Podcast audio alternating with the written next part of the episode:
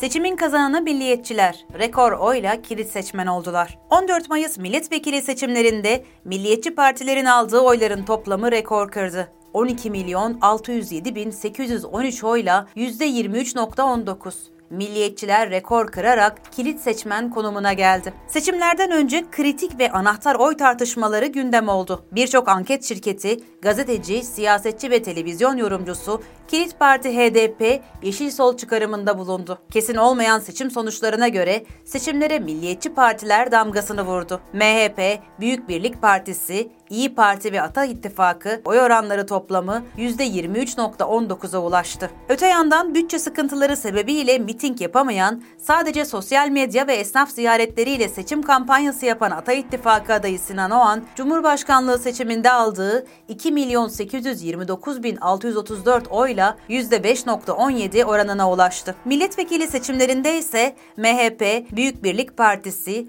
İyi Parti ve Ata İttifakı'nın aldığı oy sayısı 12 milyon 607 bin 813 olarak kayıtlara geçti. Yani toplam 60 milyon seçmenin beşte biri milliyetçi partilere oy verdi. Bu hesaplaşmaya CHP ve Memleket Partisi'ne oy atan ulusalcılar ve AKP'ye oy veren milliyetçi muhafazakar seçmen de eklenmemiştir. Bu seçimlerin de eklenmesiyle milliyetçi, ulusalcı ve milliyetçi muhafazakar oyların toplamının 20 milyona yaklaştığı yani genel seçmen kitlesinin üçte birini oluşturduğu tahmin ediliyor. Buna karşılık Yeşil Sol Parti ve ittifak ortağı Türkiye İşçi Partisi'nin aldığı oy oranı %10.54 olarak açıklandı. Yeşil Sol ve Türkiye İşçi Partisi'nin oluşturduğu Emek ve Özgürlük İttifakı toplam 5 milyon 730 bin 871 oy aldı. Yani milliyetçi oyların yarısından daha az sayıya tekabül ediyor. 2018 genel seçimlerinde İyi Parti ve MHP'nin toplam aldığı oy 10 milyon 558 bin 810.